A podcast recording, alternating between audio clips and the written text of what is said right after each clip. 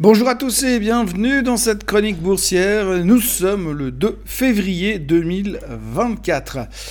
Ok, ok, on est presque tous d'accord. La Fed ne baissera pas les taux avant le mois de juin, mais c'est pas grave. C'est pas grave parce qu'entre deux, il y a tellement de raisons d'acheter le marché qu'il n'y a vraiment pas de quoi se poser des questions. La seule crainte qui restait encore, crainte de voir le marché baissier s'est envolé hier soir avec la publication des trois derniers Magnificent Seven qui devaient encore publier. Avec les annonces de l'afterclose d'hier, nous aurons donc appris que le mot intelligence artificielle a perdu son effet, que Meta est un miracle économique et qu'Amazon est pas mal non plus.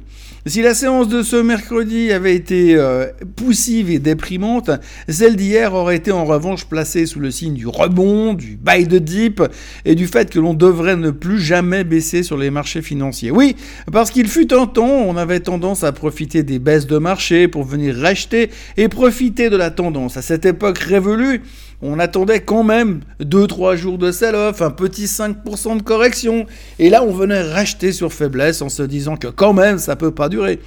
Sauf que là, à l'aube des années 2030, nous sommes passés à autre chose. Une faiblesse, ça n'est plus 5% de baisse. Là maintenant, dès qu'on baisse de 1%, les mecs sont déjà en train d'emprunter de l'argent pour racheter les indices et se dire qu'il n'est pas question de rater l'opportunité d'une vie.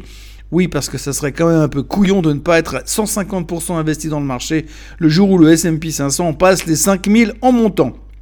Ah, parce que vous n'êtes pas au courant, c'est en février 2024 que l'on va franchir les 5000 sur l'indice de référence américain, et si ça se trouve, c'est même cette semaine. Manquerait plus que les chiffres des non-farm payroll soient plus faibles, et que les attentes que l'on recommence, euh, recommence à parler euh, de baisse des taux en mars, et ça soit plié ce soir.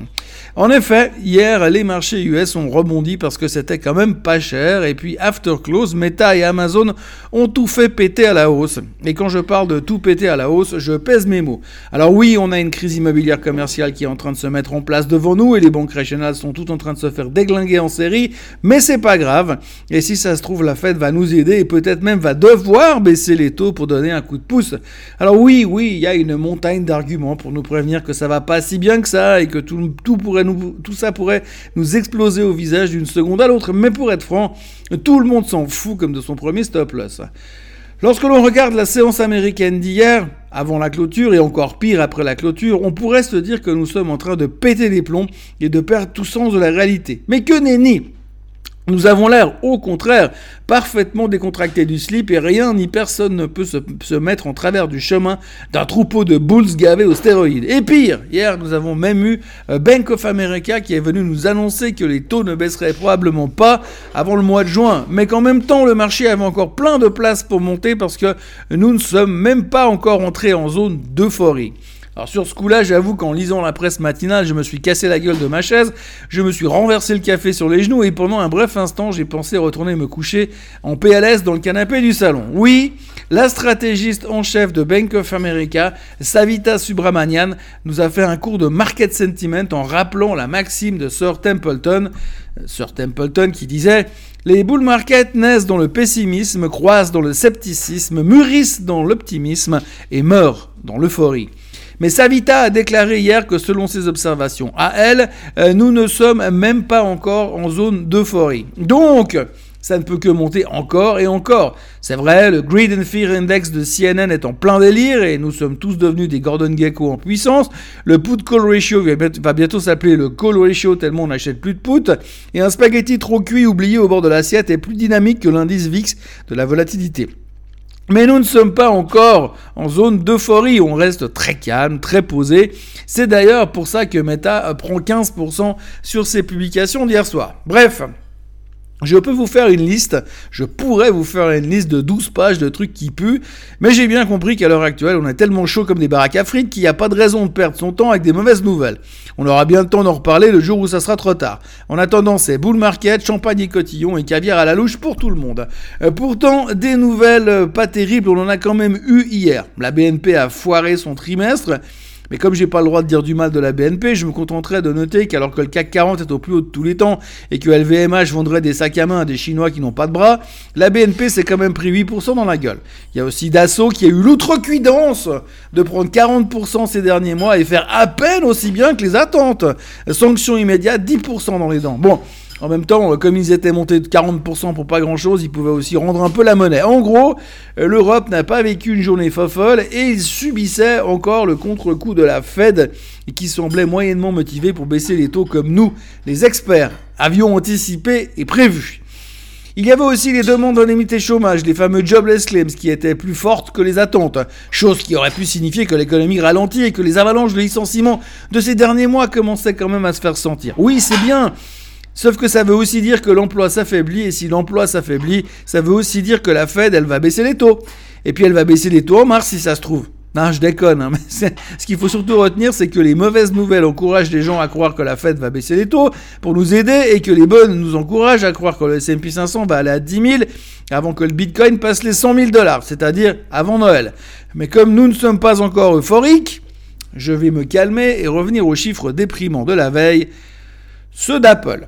Hier soir, after close, il y avait donc les chiffres d'Apple. On attendait surtout de voir si les revenus enquillaient un nouveau trimestre de baisse. Pour faire simple, si l'on revient sur le conf call, d'Apple, il faut retenir que l'Apple Vision Pro, les lunettes de ski améliorées, sont l'œuvre de Dieu.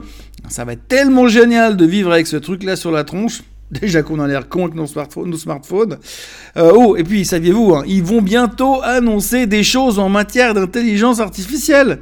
En attendant, euh, ils font presque mieux à peu près partout, mais ils prévoient que le chiffre d'affaires sera stable d'une année sur l'autre au cours du prochain trimestre, et avec l'amélioration des marges, cela laisse supposer qu'ils pourraient faire un bénéfice de 1,57 à 1,63 dollars par action sur un chiffre d'affaires de 94,8 milliards de dollars. L'estimation consensuelle était de 1,59 par action pour un chiffre d'affaires de 96 milliards de dollars. Présenté comme ça, ça va l'air plutôt cool, sauf que les ventes en Chine sont en baisse et que le terme croissance énorme est un peu moins présent que chez Nvidia. Et du coup, on se demandait bien comment Apple allait pouvoir nous apporter de la croissance avec autre chose que des produits chers et de moins en moins innovants. Le titre était en baisse de 3% after close. Encore une nouvelle pas terrible, mais comme on s'en fout des nouvelles pas terribles, ça laisse de la place aux autres pour maintenir une certaine ambiance euphorique, même si je sais bien que nous ne sommes pas encore euphoriques selon les critères de Bank of America. Et oui, j'oubliais, hein, il semblerait que l'utilisation du terme intelligence artificielle ne soit plus aussi efficace que d'habitude, en tous les cas pas aussi efficace que le trimestre dernier. Pour faire simple, euh, ils ont pulvérisé euh, du côté de Meta par contre. Hein, pour faire simple, ils ont euh, pulvérisé les attentes, scoré des chiffres de folie dans la publicité et ils annoncent un programme de rachat d'actions pour 50 milliards de dollars et un dividende de 50 cents par action tous les trois mois. Euh, si l'on devait, euh, euh, résumer la chose assez simplement, eh Zuckerberg a viré plus ou moins 20 000 personnes pour économiser grosso modo un peu moins de 2 milliards et il va redonner 50 milliards plus un dividende aux actionnaires Heureusement que je ne suis pas de gauche, mais je connais deux trois socialistes qui doivent grimper au rideau en lisant les communiqués de presse. Le patron de Meta a tout de même prévu que les prochains mois seraient volatiles, mais la guidance a explosé les attentes quand même. Le titre prenait 15% hier soir. Le 4 novembre 2022, Meta se traitait à 88 dollars et l'ensemble de la communauté financière pensait que euh, Zuckerberg euh, avait fait tout faux et que Meta avait fait tout faux et que Zuckerberg était un, tocard. Euh, actuellement, le titre vaut 454 dollars et on pense toujours que Zuckerberg est un tocard, mais qu'il n'a pas fait tout faux. Chez Amazon, on a clairement battu les attentes et la société remercie massivement le consommateur de continuer de consommer avec de l'argent qu'il n'a pas. Ça leur a permis de cartonner ce trimestre et en plus le cloud cartonne comme chez Microsoft. Amazon explosait de 7% hier soir mais faisait pas le figure face à Meta qui est devenu officiellement la star de cette saison des résultats. Ce matin en Asie, on applaudit les performances américaines, mais on monte de manière homéopathique pour fêter ça. Hong Kong et Tokyo sont légèrement en hausse et la Chine recule de 1,14% après avoir plutôt bien commencé la journée et ça empire de minute en minute. Le pétrole est à 74,08 alors que les Américains n'ont toujours pas déployé leur vengeance prévue contre l'Iran. C'est bien, ça fait un bon point pour l'inflation et la baisse des taux. L'or est à 2073 et le Bitcoin s'échange à 43 000 dollars. Dans les autres nouvelles du jour, on retiendra que Peloton est au plus bas de tous les temps et que l'on commence à parler de cash qui est en train de manquer. On est donc pas loin de parler de faillite, alors que tout le monde retourne au fitness pour voir des vrais gens, euh, pour y être retourné depuis quelques semaines. Je dois dire que je me passerais bien de voir ces vrais gens. Mais Peloton en prend plein la tronche quand même. Et puis il y a aussi Ferrari qui a pulvérisé les attentes de Wall Street et le titre prenait 12%. Alors qu'en plus, le monde de la F1 était en plein délire puisque Lewis Hamilton va justement rejoindre Ferrari en 2025 à un tel point que l'on ne savait plus si le titre montait à cause d'Hamilton ou des chiffres. Je confirme, c'était quand même les chiffres. Pour le reste, la pression sur la thématique de l'immobilier commercial continue de, de faire son effet. On en parle de plus en plus. Mais force est de constater que tout le monde s'en fout cordialement. On espère juste que ça va se calmer tout seul et que la fête va nous aider comme d'habitude. Sinon, ça pourrait nous secouer à un moment donné. Mais bon, c'est pas pour l'instant, alors on va profiter de la vie et des bull market qui durent dans le calme et sans euphorie. Nous sommes donc le premier vendredi du mois et c'est l'heure des non-farm payrolls. On attend 187 000 nouvelles créations d'emplois pour le mois de janvier. Pas besoin de vous faire un dessin, si c'est faible, c'est bon pour les taux, si c'est pas faible, eh bien on baissera les taux en janvier 2025. Il y aura aussi les chiffres du SECO en Suisse et la confiance du consommateur version Université du Michigan. Côté chiffres du trimestre, il y aura Exxon, Chevron, ABB Vie, Bristol Myers et Regeneron.